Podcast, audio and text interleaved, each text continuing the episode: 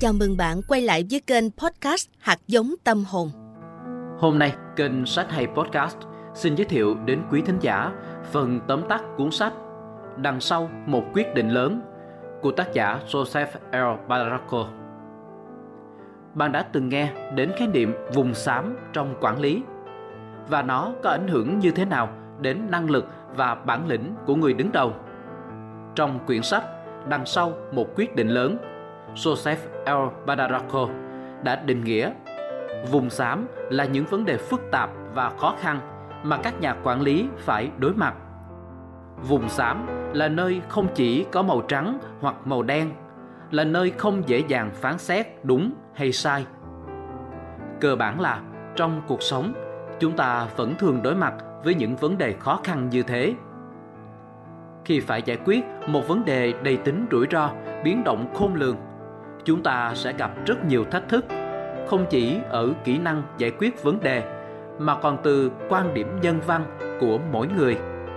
Vùng xám là nơi để kiểm tra khả năng lãnh đạo, những suy xét và ngay cả tính nhân văn của người quản lý. Vậy, làm thế nào để ra những quyết định đúng đắn? Bạn sẽ tìm được câu trả lời cho mình trong quyển sách Đằng sau một quyết định lớn. Mở đầu cuốn sách, tác giả chia sẻ một vài ví dụ về quyết định của nhà lãnh đạo khi đối mặt với những vấn đề trong vùng xám có khi rất lớn và phức tạp như trường hợp một quản lý cấp cao ở một công ty quy mô vừa đối mặt với vấn đề nhân sự. Cô ấy chia sẻ cùng một thư ký với ba người quản lý khác. Người thư ký đã làm việc cho công ty hơn 30 năm và có thành tích rất tốt. Nhưng bất ngờ sa sút trong công việc vài tháng trở lại đây. Không ai biết tại sao. Những quản lý khác muốn cho người thư ký này nghỉ việc.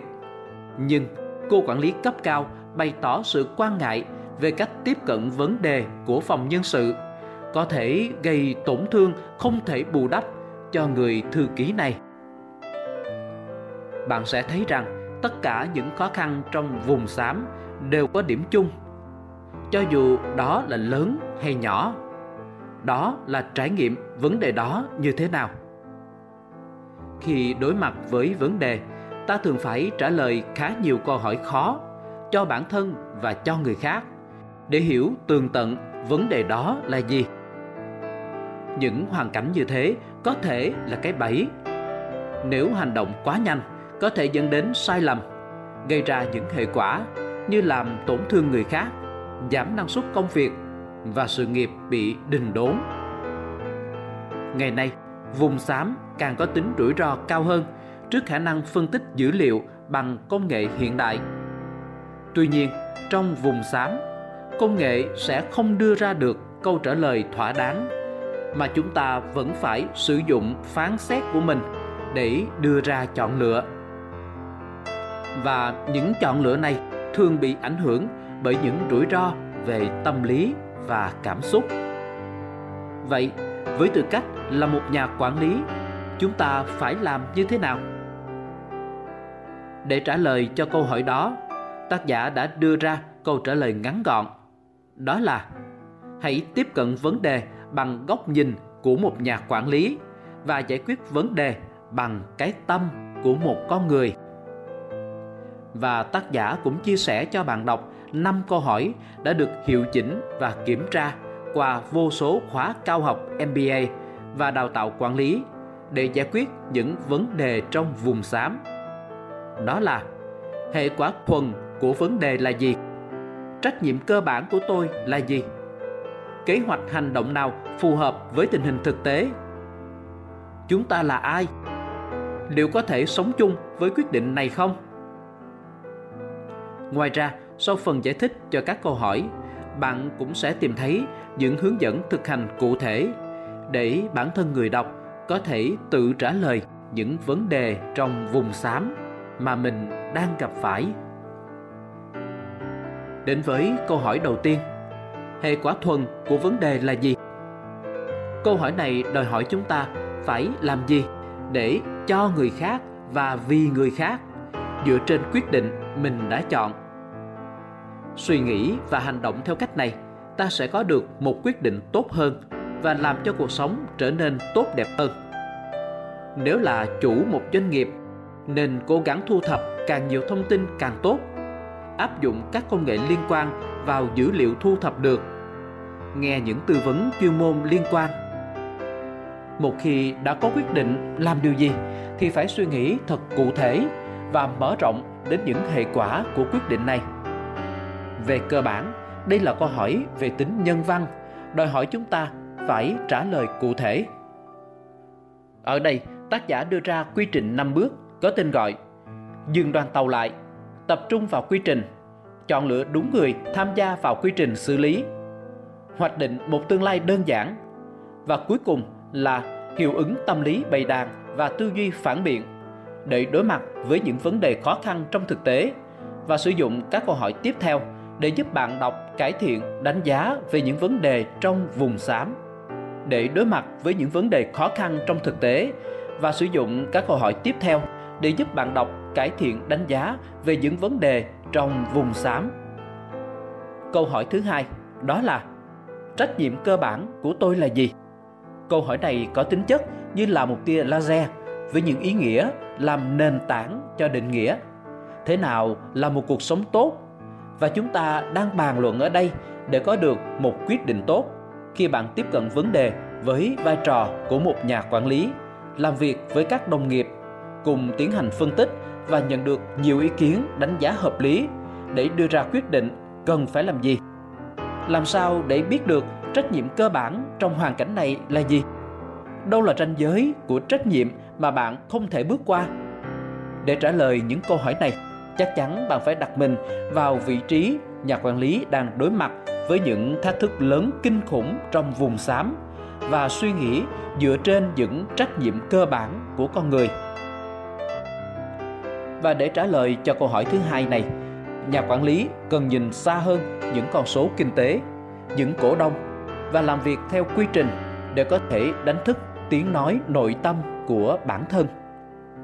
Hãy cùng với các đồng nghiệp làm việc cực lực để thử cảm nhận điều mà người trong cuộc hay nạn nhân đang gặp phải. Hai câu hỏi đầu tiên. Thực ra, khuyên mọi người đừng nhanh chóng đâm đầu vào xử lý mọi việc khi khó khăn, mà nên dành thời gian trao đổi với người khác và cân nhắc kỹ lưỡng trước khi ra quyết định. Tuy nhiên, trong vùng xám, cần nhiều điều rõ ràng hơn về sự thỏa hiệp, chứ không đơn giản chỉ là bỏ bớt những lựa chọn. Do đó, câu hỏi tiếp theo đó là kế hoạch hành động nào phù hợp với tình hình thực tế? Câu hỏi này muốn nhà quản lý có sự chuẩn bị kỹ lưỡng để thực hiện những gì cần thiết nhằm phục vụ những người bị lệ thuộc vào mình và bảo vệ họ, cũng như thúc đẩy để họ đạt được những mục tiêu riêng của họ nữa, chứ không phải chỉ riêng của doanh nghiệp hay tổ chức trong câu hỏi này, tác giả cũng chỉ ra 5 bước giúp người đọc tìm được câu trả lời cho mình. Đó là vạch rõ đâu là quyền lực, đâu là quyền lợi, phải nhũng nhặn, linh hoạt và biết tranh thủ cơ hội. Hãy để cho quy trình ra quyết định linh hoạt và có thể thay đổi. Sẵn sàng sử dụng quyền lực và đừng biện hộ cho bản thân. Đến với câu hỏi thứ tư là chúng ta là ai? Để hiểu rõ câu hỏi này, người đọc cần phải tư duy khác đi. Trong ba câu trước giả định, mỗi cá nhân có những hệ quả thuần riêng lẻ, có những trách nhiệm khác nhau, và mỗi người đều theo đuổi các lợi ích riêng của chính mình. Giống như quỹ đạo của trái banh pizza đánh bật các cá thể khác, cản trở trên đường đi tới đích của trái banh tất nhiên, điều đó cũng là cách suy nghĩ tự nhiên. Bởi vì chúng ta hiểu bản thân mình hơn ai hết, có trải nghiệm thực tế về việc đưa ra quyết định là như thế nào, các mối quan hệ, giá trị và quy ước là những yếu tố quan trọng cần xem xét, vì từ đó sẽ định nghĩa chúng ta là ai. Đến với câu hỏi thứ tư này, tác giả cũng đưa ra bốn bước để người đọc có thể thực hành một cách đúng đắn. Câu hỏi thứ năm, liệu có thể sống chung với quyết định này không? Đưa người đọc đến bước cuối cùng để giải quyết vấn đề trong vùng xám bằng một thông điệp mạnh mẽ cũng giống những câu hỏi trước. Quy trình đóng một vai trò quan trọng để tìm câu trả lời. Câu hỏi thứ năm cũng vậy. Chỉ khác một điều, quy trình này không bao gồm người khác, mà chỉ có bản thân chúng ta mà thôi.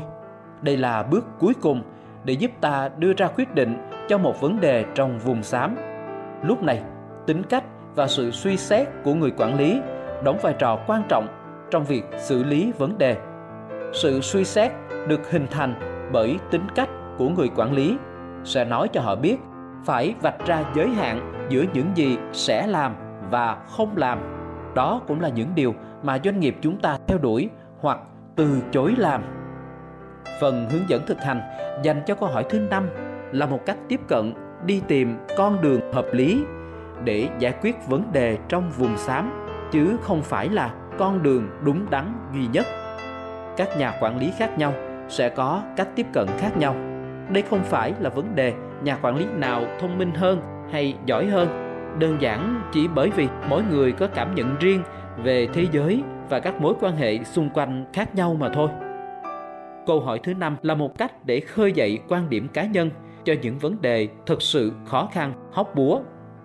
Nếu sử dụng riêng lẻ, năm câu hỏi này là công cụ có giá trị để suy xét, đánh giá nhưng nếu phối hợp lại với nhau, sẽ có giá trị hơn rất nhiều.